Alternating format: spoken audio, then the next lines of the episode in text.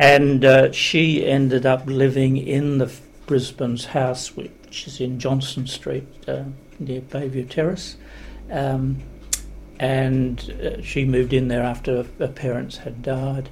She um, also kept banking at Cottesloe um, and uh, even used to come into the bank at Mosman Park when I was there in my the end of my career days. So I knew who she was from the, from before. Um, the bank was very friendly uh, to come into because Napoleon Street has this village type ambience that, which is why people like it, I guess. Um, but because it, you knew everybody, you you were encouraged to know everybody's name if you could remember them, uh, and we did, because and it was also the name was on their little bank book anyway. So, because at those days, Commonwealth was the only bank that had a savings bank. The other banks hadn't gone into it and people would have, um, unless they were in business, they had a, a little bank book with their, for their savings, and it was just automatic. They came down and handed over their little grey book, as it was in those days, and. Um, you, you, got to even remember the numbers. You didn't have to look up the ledger. You knew who they were and what was going to be in the book,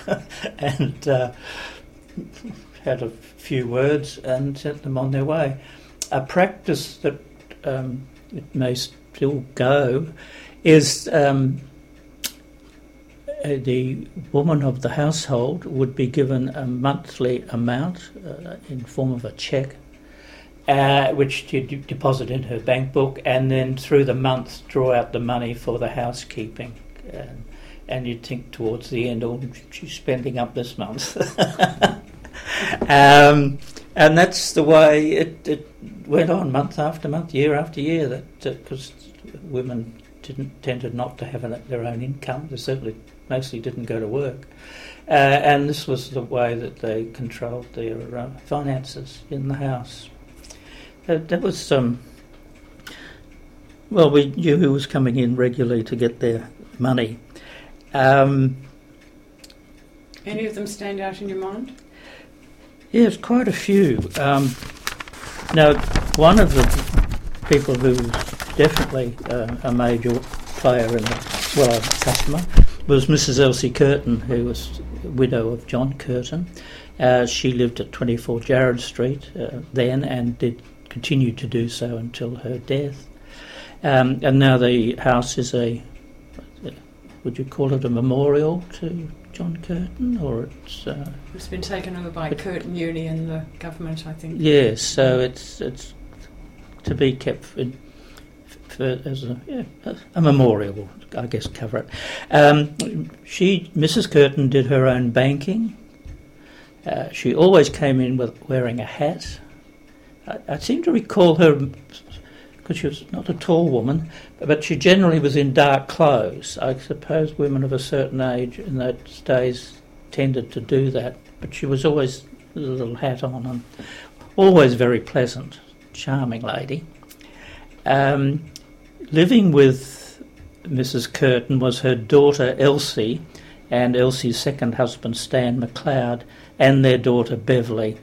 Um, Elsie was a friend of my aunt Audrey Barrett and my mother Kath Heller, and they um, visited each other's places. Elsie came to Irvine Street, or they went to Jarrad Street for lunch or afternoon tea.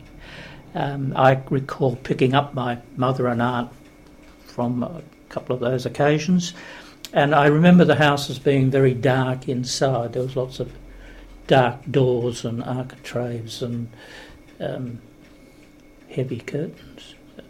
I just have that remembrance of it not being a very light house, but that was how they were living.